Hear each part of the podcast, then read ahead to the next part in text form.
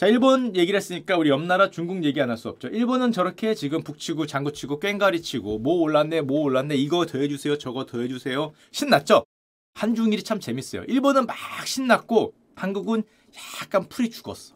아유 저 나라는 잘 되는데 왜 우린 안 돼? 아유 미국 잘 되는데 왜 우린 안 돼? 일본도 이러는데 우린 안 돼? 그리고 우리 옆나라는 오른쪽 말고 왼쪽에 있는 옆나라는 어 이게 냉탕 열탕 온탕이 다 있는데 왜냐 중국은 반대입니다. 여기선 지금 와 하면서 뭘 하고 있고 중국은 반대로 디플레이션의 공포에 빠져 있어요. 일본은 디플레이션을 극복할 것 같아 하는 거고 우리는 아씨 왜 우린 안 돼 이러고 있고 옆 나라는 야 우리 망했어! 뭐 이러고 있는 어, 역시 한중일이다. 재밌는 곳이에요. 다 있다! 모든 모습이. 동아시아 3국의 멋진 삼국지를 보고 있는데 왜냐? 중국은 12월 소비자 물가가 마이너스 0.3%를 찍었습니다. 거의 일본이죠? 무슨 사건이 없잖아요 지금 코로나 빵 터졌거나 리만이 빵 터졌거나 그런 사건이 있는 게 아닌데 마이너스 찍었어. 3개월 연속이에요. 게다가 이 물가 내려오는 거 봐요. 엄청난 속도로 물가가 내려오고 있기 때문에 사건이 없는데 3개월 연속 마이너스 물가가 가능한가? 게다가 생산자 물가는 마이너스 2.7%입니다. 15개월 연속 마이너스 찍었는데 근데 헤드라인 이렇게 찍히면 저 중국 분들이 느끼는 느낌은 완전 침체로 느끼는 거예요. 정말 정말 침체로 느끼는 거예요. 우리는 물가 상승률 3%, 뭐 4% 되면은 벌써 주변에 있는 막 상품들이 막 10%, 20%씩 오르는 그런 느낌을 받잖아요. 그 3개월 연속 소비자 물가가 마이너스, 15개월 연속 생산자 물가가 마이너스라는 거는 뭐 정말 디플레이션을 몸으로 느낄 수 있을 정도의 그런 수치라고 할 수 있고 게다가 이런 상황에서 중국 GDP 성장률이 2023년 5.2%를 찍었는데 우리가 보기에는 높다라고 얘기할 수 있지만 중국 입장에선 낮은 거고요. 2023년에는 5.0 또는 4%짜리를 볼 수도 있다는 얘기가 나오고 있습니다. 특히 서구에서는 이 숫자도 좀 만진 거 아니냐라는 그런 몹쓸 의견도 나오고 있어요. 이미 4자 아니냐라는 몹쓸 의견이 나오고 있을 정도로 좋지 않다. 잠깐만 얘기를 딴 걸로 돌리면 미국은 어떠냐? 이 나라는 3분기에 미친 듯한 서프라이즈를 쳤거든요. 4분기에도 GDP 성장률이 서프라이즈를 쳤습니다. 연율로 3.3이라 그러는데 이렇게 얘기하면 감이 없을 테니까 저기서 말하는 율은 우리 YOY하고 다르죠. 세계 최대 경제를 향해서 GDP 1위를 향해서 미국과 중국이 중국이 막 따라온다 얘기했었잖아요. 옛날 얘기입니다. 지금은 미국이 더 빨리 달리고 있어요. 중국이 우 이렇게 있어 따라오다가 밀렸어. 근데 밀린 걸 이해를 해야 되는 게 중국도 아까 전에 뭐 4% 5% 성장 엄청 성장하잖아요. 그 정도면 우리나라로 치면 인플레이션을 고려하지 않은 명목값으로 중국이 4.6%를 성장했는데 미국은 명목 국민 총생산이 6.3%가 증가했다. 이거는 있을 수 없는 숫자입니다. 야 이게 말이 돼? 야 이게 세계 1위 국가가 이게 말이 안 되는 거죠. 진짜 말이 안 되는 서프라이즈를 지금 계속적으로 보여주고 있고 그러니까 나스닥이나 S&P가 최고점을 계속 경신 계속 올라가는 게 전체 성장률이 미쳤어요. 전체 성장률이 금리가 그렇게 높은데도 미국 GDP와 중국 GDP 비중이 중국이 미국을 뭐 100%까지 뭐 2040년이면 따라갈 것 같아요. 50년이면 따라갈 것 같아. 이 얘기를 했잖아요. 한동안 올라갈 때 그래서 여기서 뭐 1위를 향한 뭐 전쟁이 펼쳐진다 뭐 투키디데스 함정이라는 둥 뭐 따라오면은 미국이 어떻게 한다는 둥 옛날 얘기입니다. 무역 전쟁 어쩌고 원투 스트레이트 뭐 손속을 겨뤄 보더니 중국이 오 하고 내려가고 있어. 미국이 더 빨리 성장을 했죠. 75%까지 갔다가 지금 65%니까 요 짧은 기간에 10% 차이가 났어요. 정말 말도 안 되는 원투 스트레이트를 맞았다고 할 수 있는데 그러다 보니까 아까 제가 보여드렸듯이 나스닥 상승률은 역대 최고가 중국의 홍콩 주가지수 항생은 반토막 이렇게 극과 극을 보이고 있죠.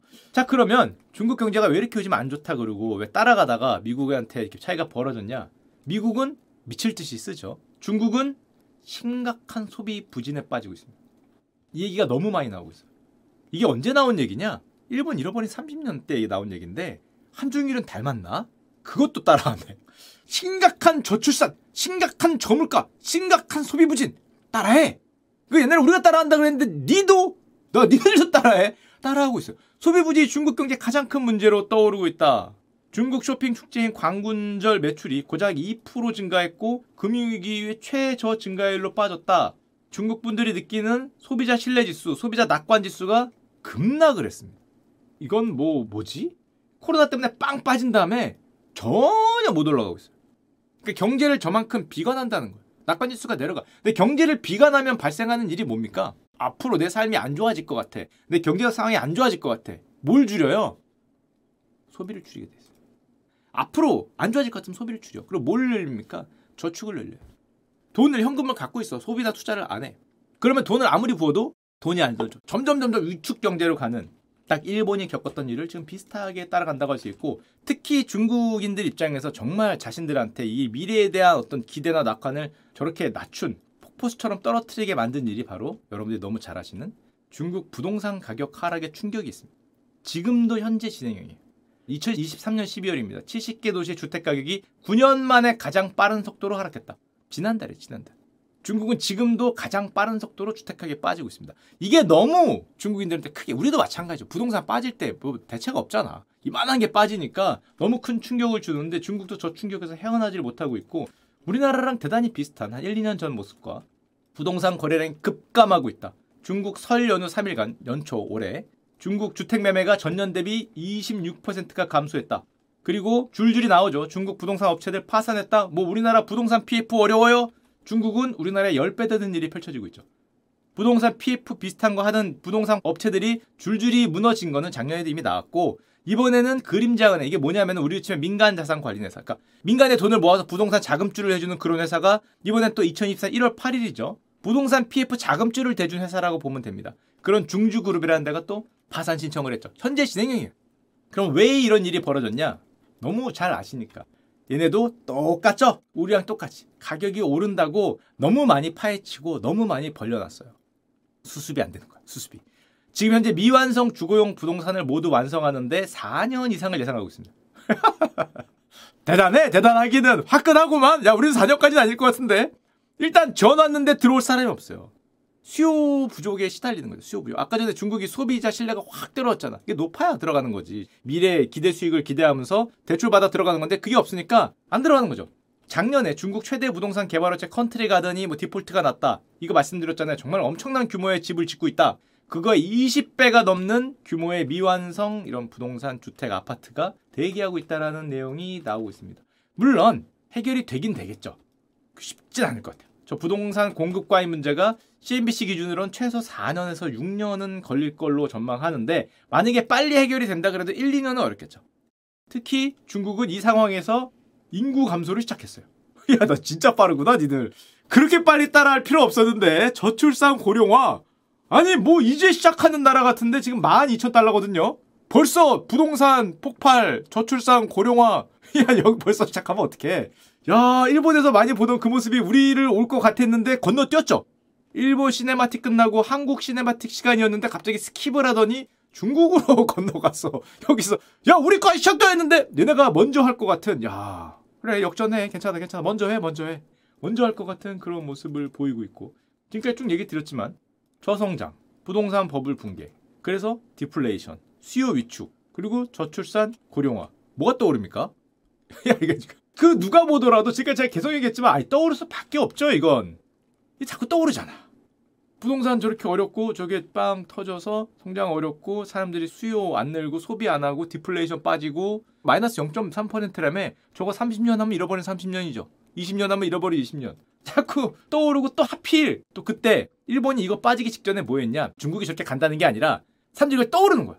1985년 일본이 빵 터지기 전에 여러분들이 그 많이 들었던 미국의 강펀치, 플라자 합의 및 반도체 협정. 이거 맺어갖고 one two three 날려갖고 일본이 헬렐레 한 다음에 30년을 누워 있었는데 그때 당시에 미국, 일본 GDP를 그려보면 왠지 느낌이 마치 지금의 중국처럼 일본이 이렇게 따라오니까 어쭈 플라자비 더 따라오니까 어쭈 반도체 하지마 반도체 업종 어 그래갖고 30년을 키웠단 그래서 여기서 지금 뭘 해보고 다시 우리 할 수 있습니다. 뭐 인플레이션을 높이고 기업의 지배구조를 어떻고 통장을 해서 뭐 저축해서 투자로 하면서 다시 이걸 엄청 벌어졌지만 개겼다가 원투펀치 맞고 30년이 날라갔는데 왠지 어 느낌이 저 GDP 차트가 따라가다가 벌어지는 게 미국 중국 GDP가 따라가다가 벌어지는 느낌.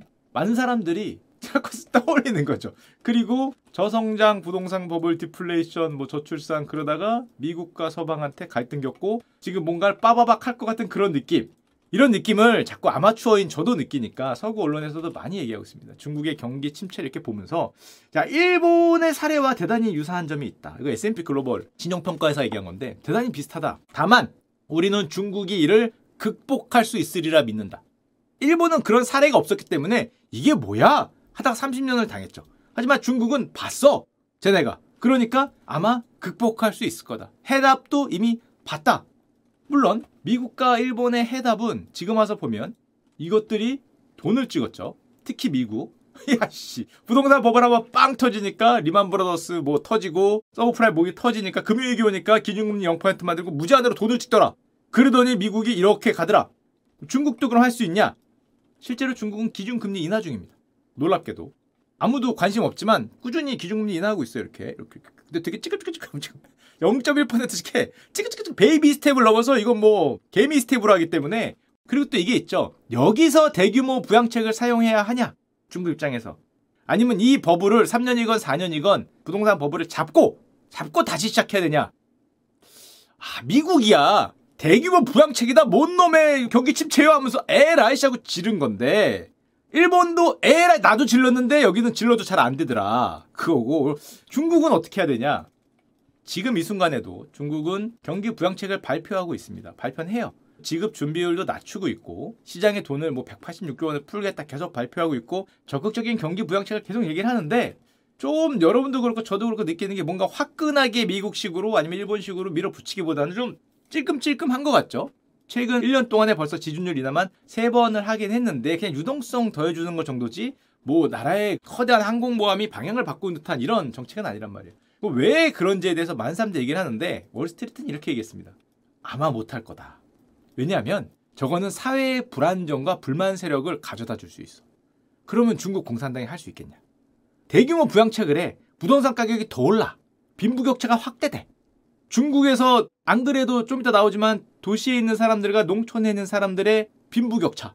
도시에 있는 집 가격, 홍콩에 있는 집 가격이 걔네 평생 벌어도 못 버는 정도로 올라가고 누구는 엄청난 돈을 벌어서 명품 사는데 누구는 100만 원 이하, 뭐 50만 원 이하의 돈으로 산단 말이야. 이게 몇 억 명이잖아. 근데 여기서 대규모 부양책을 써서 이쪽을 살려줄 수 있을 것이냐? 야, 이거 쉽지 않죠. 쉽지 않죠. 이거는 경제 구조 조정인데, 야, 그렇게 쓸 경우에는 쉽지 않을 수 있다. 그냥 사회 개혁으로. 무슨 말입니까? 이렇게 차이가 벌어졌을 때, 막 여기가 어려움을 겪으니까 이걸 더 올려서 경제 구조 조정을 하는 게 아니라 사회 개혁. 이렇게 할 바에 이 올라간 놈들 죽여서, 죽여서.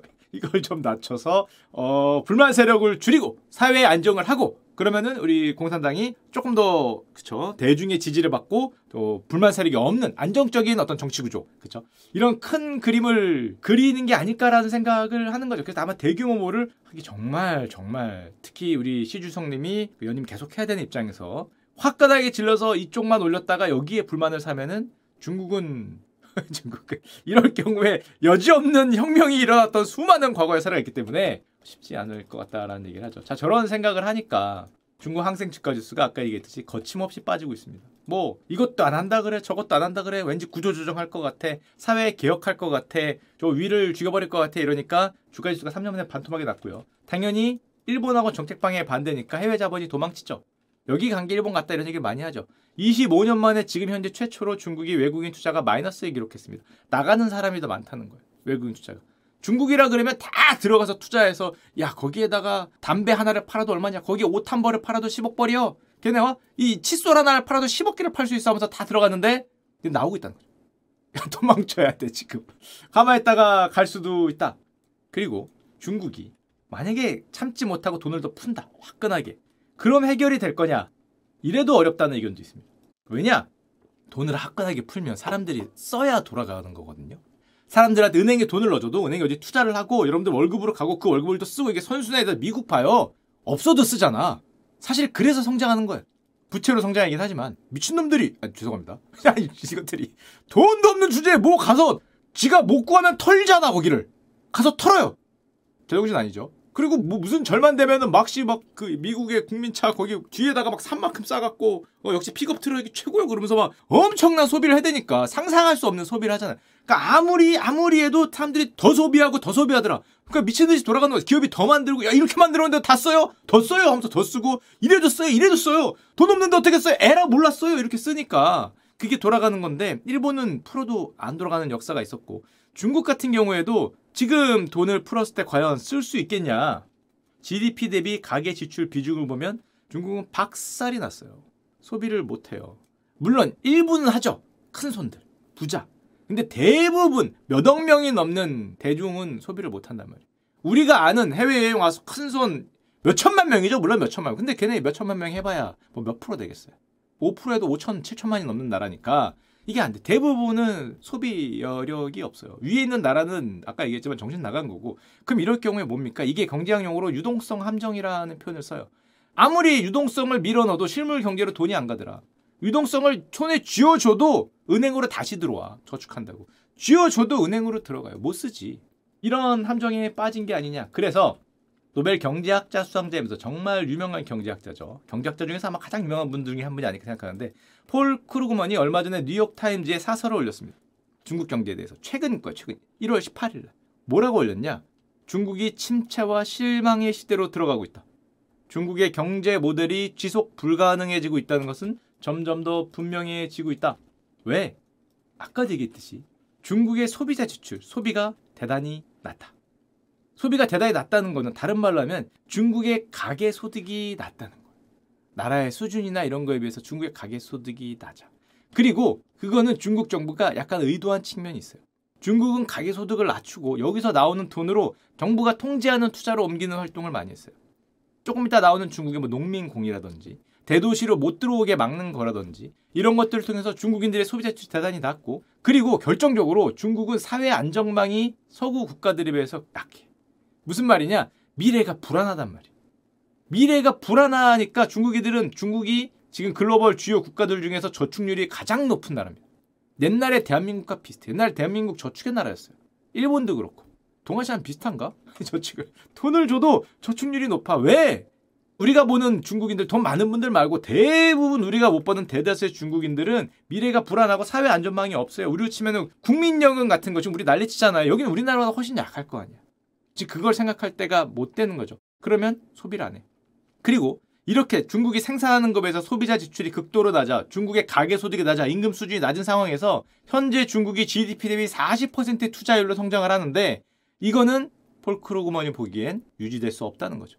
투자를 해도 소비를 못 하는데 그게 유지가 되냐? 미국이야 투자라면 소비를 해. 더 하라 그래. 더 써. 훔쳐서도 소비를 해. 근데 안 되잖아.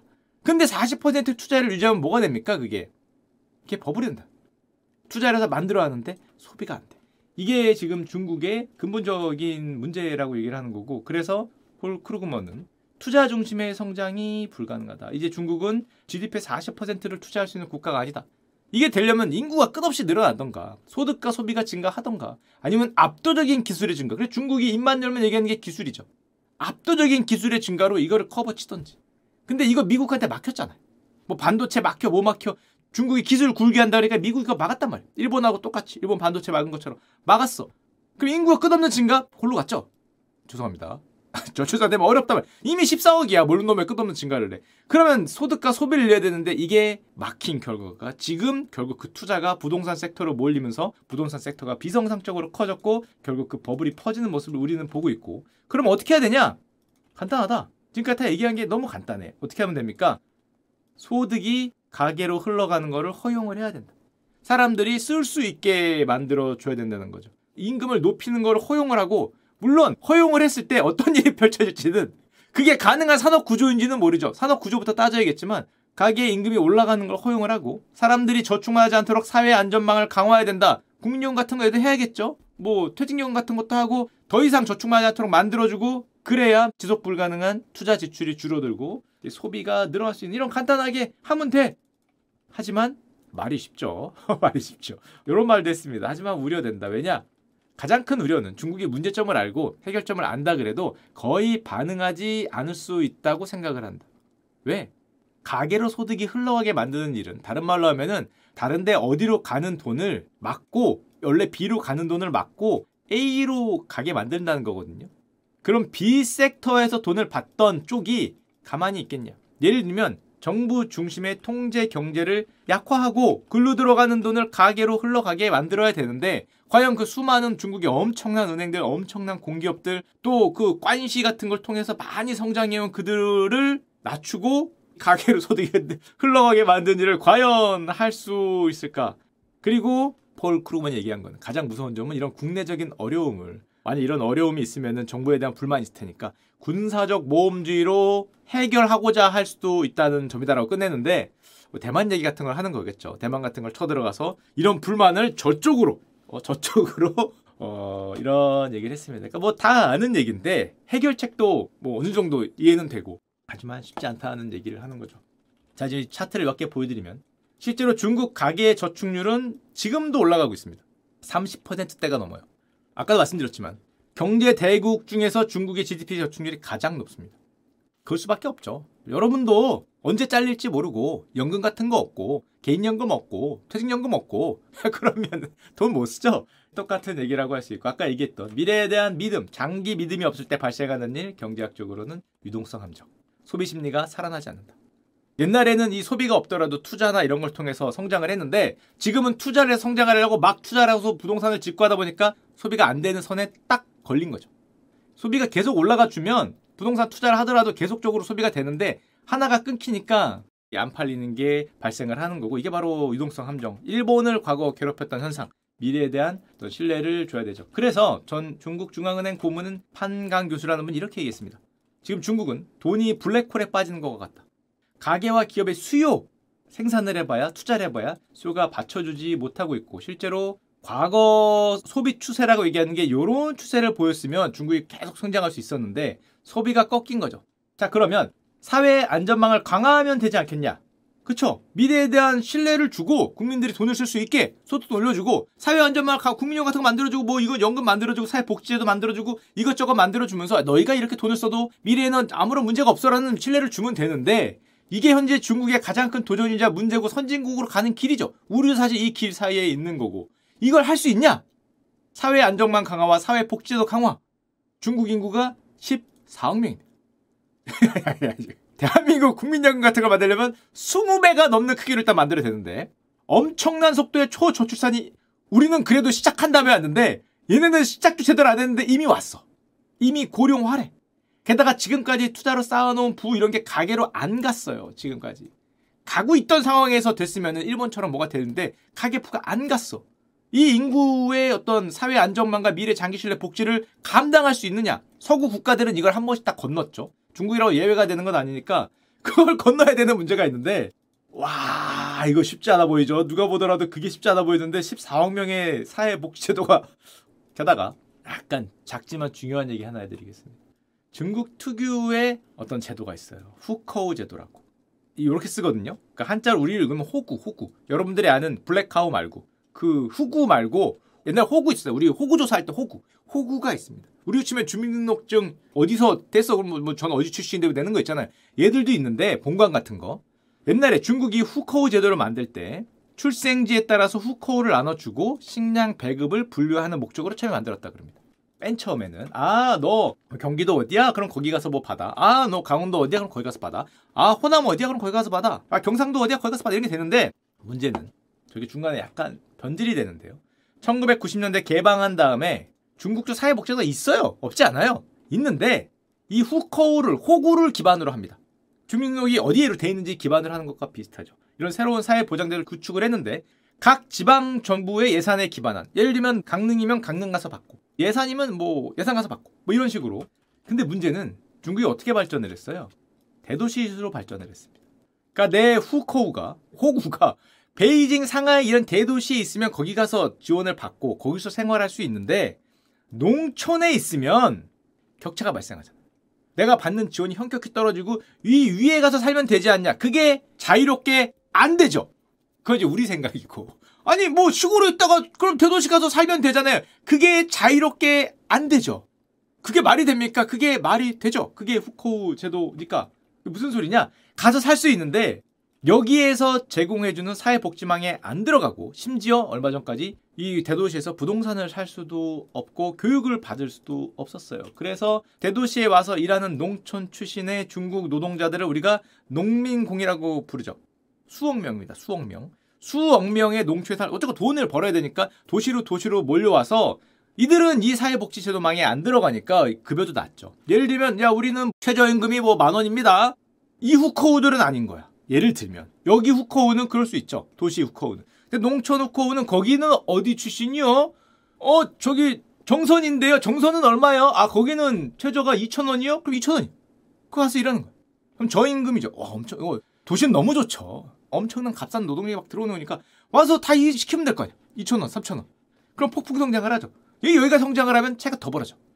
아하, 중국에는 같은 도시에 거주한다고 해서 다 똑같은 주민이 아니고 대도시의 후커우 취득은 대단히 어려웠었다고 하고요. 2022년 기준으로 중국 전체 인구 65%가 도시에 거주하지만 요 45%만 후커우고 나머지 20%들은 농촌 후커우입니다. 3억 명을 얘기해요. 그러면 어떻게 됩니까? 다 말씀드렸는데 주택 구매, 교육, 의료, 공공 서비스가 제한됩니다. 사회 복지 제도 제외되고요. 그쪽 가서 해야 되는 거죠. 그리고 특히 도시 부동산 구매가 대도시일 경우에 불가능했어요. 사지도 못해. 도시 정착이 안 돼. 그냥 내 한 몸 누일 월세 같은 데 가서 사는 거지. 여기서는 나는 여기 후커우가 아닌 거야. 그러니까 대부분 일하다가 농촌으로 돌아가야 됩니다. 그리고 중국 정부가 이걸 바랬어요. 대도시에 다 와서 그렇게 하면 어떻게 되냐. 일만 하고 돌아가라.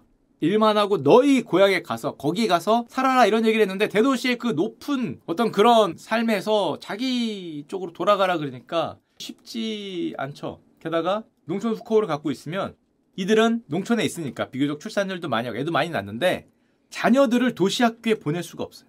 집도 못 사는데 뭐. 도시에는 좋은 학교에 보낼 수도 없고 급여도 낮은 상황이고 그럼 자녀들은 어디 있습니까? 중국 아동의 70% 이상이 농촌 후커 보유자라고 하는데 중국 시골에 가면 우리랑 모습이 약간 달라요. 어떤 모습이 다르냐? 부모는 농촌을 떠나서 도시에 가서 일을 하고 농민공이라고 불리는 근데 아이들은 조부모, 할아버지, 할머니와 함께 거주하는 모습들이 많아요. 그럼 우리는 그렇게 하잖아요. 부모님을 따라 도시로 갔잖아. 서울로, 서울로, 서울로, 부산으로, 뭐 광주로, 대전으로 가서 그냥 거기서 살고 거기서 학교 다니면 난 도시인이 되는 건데 중국은 그렇게 안 돼. 가지 못하는 거죠. 가봐야 교육도 안 되고 거기에 뭐 집 같은 거 살 수 있는 것도 아니고 거기서 어울려서 뭘 할 수 있는 게 아니니까 복지제도 바깥으로 사회 서비스 바깥으로 가는 거니까 부모님을 따라 도시로 못 가요. 그냥 마치 이민자하고 똑같아. 우리나라로 치면 이민자. 약간 고임금을 바라고 오신 분들이 가족을 다 못 데리고 오고 본인만 일하고 고국에 있는 분들한테 돈 송금하고 하잖아요. 이 모습과 굉장히 비슷한 모습이 중국은 내부에서 있었고 그래서 불만이 있죠. 예를 들면 이런 거. 이거 신분제 아니냐 사실상. 이거 뭐 귀표 아니냐, 뭐 내가 소냐, 뭐 이런 느낌을 많이 받았고 물론 대도시 후커를 받는 방법은 없습니까? 있어요. 있는데 쉽지 않아. 돈이 많거나 관시가 되거나 제일 좋은 방법은 명문 대학교에 입학하는 겁니다. 이거 개척에서 용나는 거죠. 특히 해외 유수의 명문 대학교에 입학하면 상하이 같은 대도시도 후커우를 줘요. 아, 진짜 말 그대로 입신양명이죠. 아예 근데 쉽지 않지. 해외 유수 명문대학교 보내도 돈이 얼마일 텐데. 야 우리나라도 이거 보내다가 허리가 휘는데 아 이거 쉽지 않 진짜 쉽지 않기 때문에 자 그리고 당연하겠지만 아까 3억 명까지 얘기하는 저 농민공들의 소비는 낮을 수밖에 없습니다. 거기서 돈을 쓸 수 없잖아. 고향으로 보내야지. 그리고 급여도 낮아요. 소득 대비 지출도 당연히 낮아요. 중국이 소비가 극도로 낮은 이유 중에 많은 이유가 여기 있다고 얘기하는 분들도 많아요. 돈을 못 쓰잖아. 어떻게 쓸 거야? 자기 먹고 싶어도 안 써. 가족을 보내야 되는데 받는 돈도 적고 여기는 대도시에 살고 있으니까 비용은 많은데 버는 돈은 별로 없고 그러다 보내니까 소비가 늘지 않아요. 물론 요즘에는 농민공 분들에 대해서 대우를 올려야 된다는 얘기가 중국에서 많이 나오고 있어요. 왜? 아까 얘기했죠. 뭐라고요? 이들은 대도시에서 부동산 구매가 어려웠다. 그럼 반대로 생각하면 지금 집이 남아 돈단 말이야. 빈집이야. 이게 안 팔려서 문제야. 수요가 없어. 국민들이 소비를 안 해. 어? 쟤들한테. 한 30년 대출 모기지 같은 거 땡겨줘서 저기 3억 명이라며 그거 주면 이렇게 이렇게 한 4, 5년 걸린다고 하는데 없어지는 빈집들 그렇게 그렇게 하면 되는 게 아닐까? 라는 이런 싱크빅한 아이디어를 내는 거죠. 중국도 똑똑하니까. 농민공들이 도시의 부동산을 구매할 수 있도록 허가하면 안 팔리는 거. 해당 지역의 주택 구매에 나서고 우리 빈집 문제 이렇게 이렇게 해서 어, 바로 해결되는 거 아니냐. 그래서 실제로 현재 중국이 국내 이주 제한을 대폭 완화하고 있습니다. 농민들이 소도시에서 더 쉽게 후커우를 받을 수 있도록 농촌 인구를 도시로 편입시키는 방안을 적극 강조한다. 옛날에 완전히 반대였어요. 그 시진핑도 얘기했잖아. 농촌으로 가라.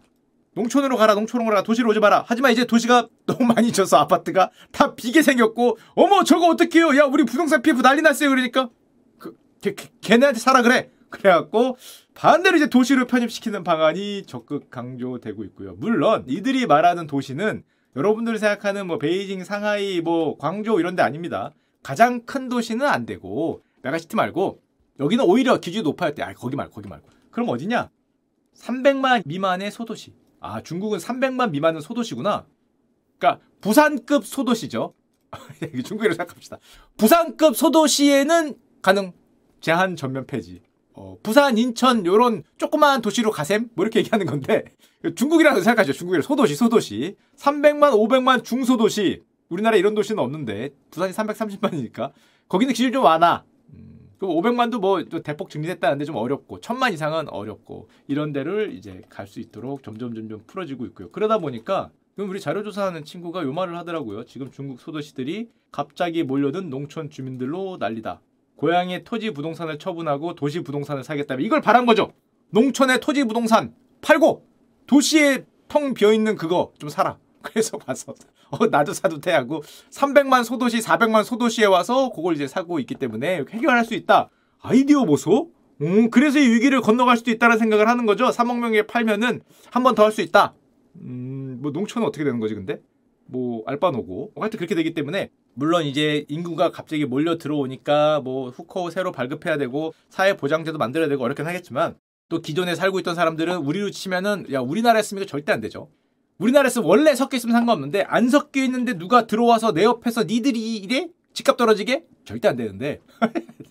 중국이니까. 니 우지 문 나눠요? 도로 나눠요? 뭐 이렇게 되는데 예, 뭐 기증 하고 있다는 거죠. 아까 얘기 드렸듯이 1선급 도시는 앞으로 몇 년간은 후코 개방 계획이 전혀 없다 그럽니다. 그러니까 뭐 아마 저런 소 그것만 될 것 같고 아마 이런 거를 통해서 중국이 이제 농민 공들의 어떤 그런 걸 올리고 농촌 분들의 그 소득 같은 걸 올려서 수요를 거기서 좀 흡수해서 이번 위기를 좀 건너가려고 생각하는 것 같아요. 잘 될지 모르겠지만 현재 그걸 추진하고 있다. 결론적으로 보면 아직까진 저런 정책을 추진하고 있지만 저런 정책이 잘 돼서 위기를 잘 건너가기를 기대하지만 현재 중국 경제는 좋지 않은 것 같은 건 사실이고 뭐 엄청 콱콱콱콱 이거라기보다는 그 일본식의 은은한 장기 침체의 느낌이 살짝 나잖아요. 은은한 장기 침체. 이게 더 무섭기 때문에 만약 그렇게 됐을 때 중국 경제가 가장 밀접한 영향을 받고 있다는 게 대한민국. 특히 코스피, 주식이라든지 기업들 뭐 이런 기업들이 이제 중국과 어떤 한 묶음에 속해지면서 다 같이 우 하고 내려가는 뭐 코스피 못 오르는 게 큰 이유 중에 하나가 요 중국하고 연관이 있죠. 이제 그런 상황이 벌어지지만 않았으면 네, 중국도 좀 잘 성장을 하고 우리나라는 아까 말씀드렸듯이 코스피 3천은 뭐 올해 내로 그냥 넘고 내년 후년 가서 4천까지 쭉쭉 성장할 수 있도록 다 봤잖아요. 저런 일이 이루어지면 어떻게 될지 일본에서 봤고 미국에서도 봤고 한 번씩 다 선진국들이 한 번씩 겪었던 일을 지금 와서 보고 있는데 그 해답으로 못 가는 거죠. 가야 되는데 못 가고 다른 길을 지금 찾고 있다고 할 수 있는데 다른 길이 잘 될지 그렇게 되지 않을까 생각을 합니다.